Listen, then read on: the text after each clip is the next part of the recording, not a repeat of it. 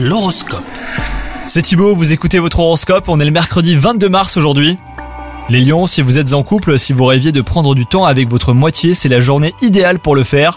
Si vous ressentez le besoin de raviver la flamme, balancez-vous.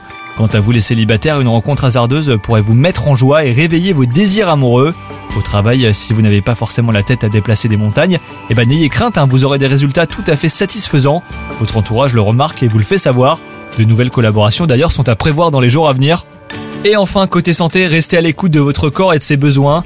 Gardez à l'esprit que le secret de votre forme repose sur une vie saine et équilibrée. Seule une pratique sportive régulière vous permettra une meilleure condition physique. Bonne journée à vous